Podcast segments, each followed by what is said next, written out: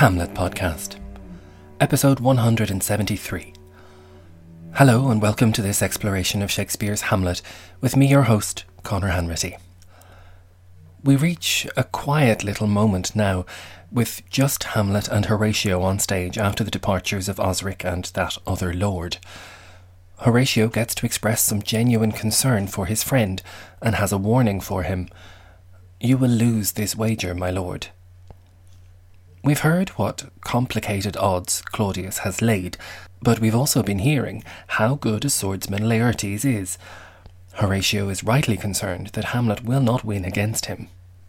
But Hamlet seems not to think so, and he counters, I do not think so. Since he went into France, I have been in continual practice. I shall win at the odds. But thou wouldst not think how ill all's here about my heart.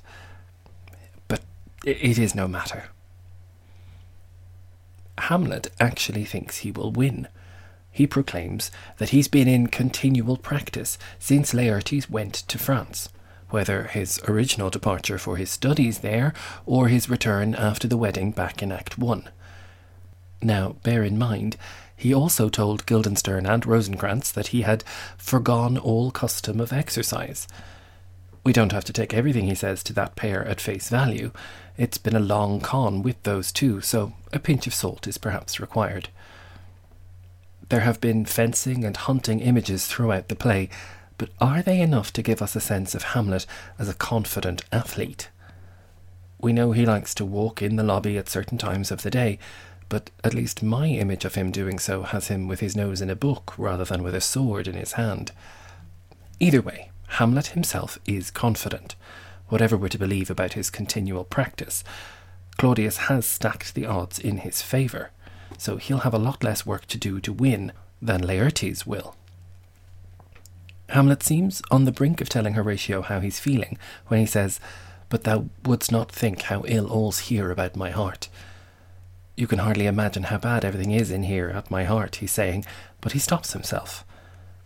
It is no matter. Matter, again. Earlier in the play, Hamlet and many others have made jokes and comments about matter in a variety of different ways. The word has appeared about 30 times in the play, and this is the last.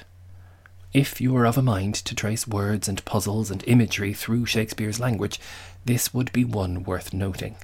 This tiny little scene with Horatio is a turning point, because after this, the final scene will begin. So here we have Hamlet refusing to worry about the troubles in his heart. He reduces them to no matter, and we have to pay attention to this shift. As ever, really, I feel bad for pointing out how often poor Horatio has little lines like this. The best friend interjects as if to encourage Hamlet to speak his mind. He says, Nay, good my lord, but this is all he gets to say as Hamlet stops him, almost as usual. Hamlet makes light of any concern and says, It is but foolery. But it is such a kind of gain-giving as would perhaps trouble a woman. It is really nothing to worry about, he's saying. Foolery. Foolish even to have mentioned it.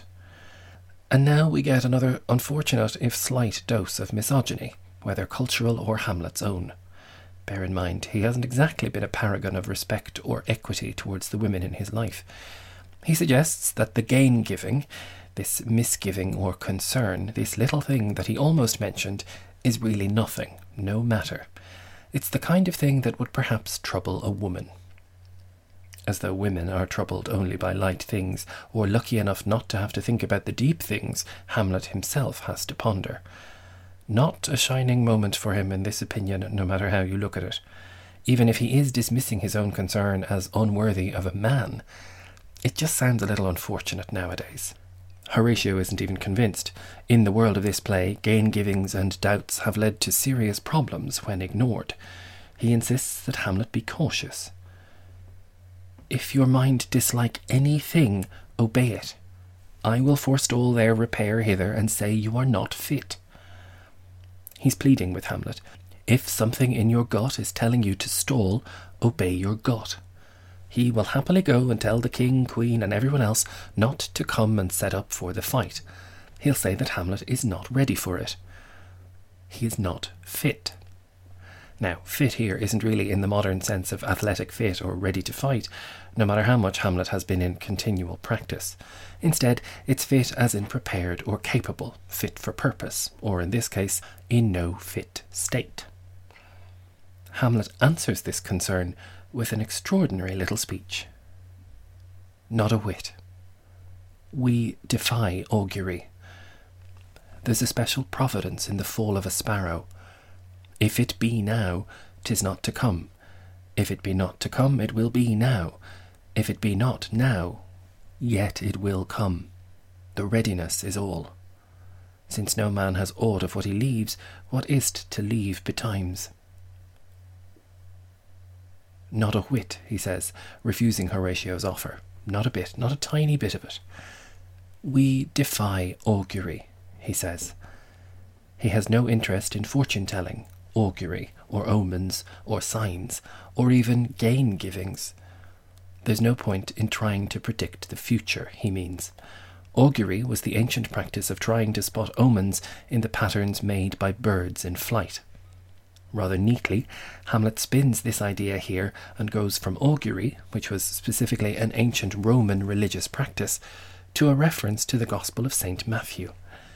In Matthew 10:29, the text says, "Are not two sparrows sold for a farthing? And one of them shall not fall on the ground without your Father." I quote the King James Bible here. Other translations might have different units of currency, but the point is very much the same. The message is that not even something as cheap as a little sparrow dies without God's being aware and involved. He has a plan for everything. Here Hamlet paraphrases and says, there is a special providence in the fall of a sparrow. Now, predestination was one of the major talking points of the Reformation, and perhaps the differing opinions of Martin Luther and John Calvin, among many others, would have come up during Hamlet's time in Wittenberg. We don't get much of a sense of what he thinks of the issue, other than to make the point that there is a plan for everything, for every human, and even for every sparrow. Moving on from the fall of the sparrow, then, he talks about his own death. If it be now, 'tis not to come. If it be not to come, it will be now. If it be not now, yet it will come. The readiness is all. If he's going to die now, he won't die later. If he's not going to die later, he will die now. If he's not going to die now, that death will come at another point. He certainly will die sometime. What's essential now is to be prepared for it, maybe even resigned to it. The readiness for this is everything. This is a very far cry from the Hamlet who, just a few thousand lines earlier, was wondering, to be or not to be, that is the question. The majority of that soliloquy was about death, about the wonder and fear that we have about this great mystery we all must face, the undiscovered country from whose bourne no traveller returns. At that point in the story, Hamlet acknowledged that fear of death, awareness of the danger of dying, and fear of what might come after that, conscience does make cowards of us all. This pondering, this back and forth worrying about whether to act or not, to be or not to be, this is what many might identify as Hamlet's tragic flaw, that he can't make up his mind. But the scene we're in is such a startling contrast. I think this is the moment where the decision really seems to be made, one that Hamlet almost makes in front of our eyes. Because all that beautiful and poetic wondering is great, but there comes a time for more than thinking, when we are ready. If it be now, 'tis not to come. If it be not to come, it will be now. If it be not now, yet it will come. The readiness is all. Since no man has aught of what he leaves, what is't to leave betimes? This last fragment is a much debated piece of text. Different editions of the play have many different layouts, sometimes cobbled together from the versions of the folio and the second quarto, and even others. The meaning is likewise oft discussed, something along the lines of, since none of us knows what we are leaving behind, what should it matter if we leave this life early? Betimes meaning early. This is a far cry from the to be or not to be soliloquy, in which he's been so concerned with death being the unknown. Now here there's a sense that life is also an unknown. There are echoes of Seneca and Montaigne, both philosophers that Shakespeare certainly read, and we can perhaps assume Hamlet might have read them also. They both have passages that suggest that what happens after our time on earth no more belongs to us than the time before we arrived. Hamlet's sense that life is also a mystery, unknown to all of us, is a much calmer, rueful thought than the whirling fantasies of his earlier imagination. Now he is resigned and ready. And he finishes this little scene with just two more words. Let be. Whatever is going to happen, let it happen. I think about this scene a lot. The one time I worked on the play for a performance, it was my favourite piece of the text to explore and to interrogate, and of course we wound up with just as many questions as we got answers.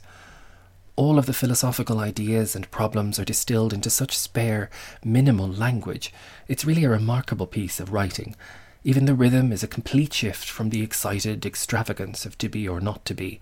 That great speech begins with 6 short monosyllabic words, but expands into about 30 lines of monumental imagery, bursting at the seams of the verse and including a great many feminine endings and extra vowels and feet and sounds, because the ideas in Hamlet's head are too turbulent to fit into a neat metrical pattern.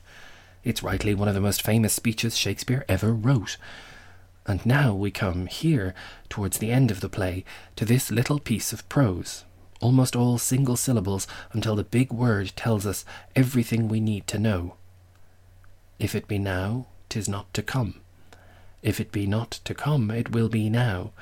If it be not now, yet it will come. The readiness is all.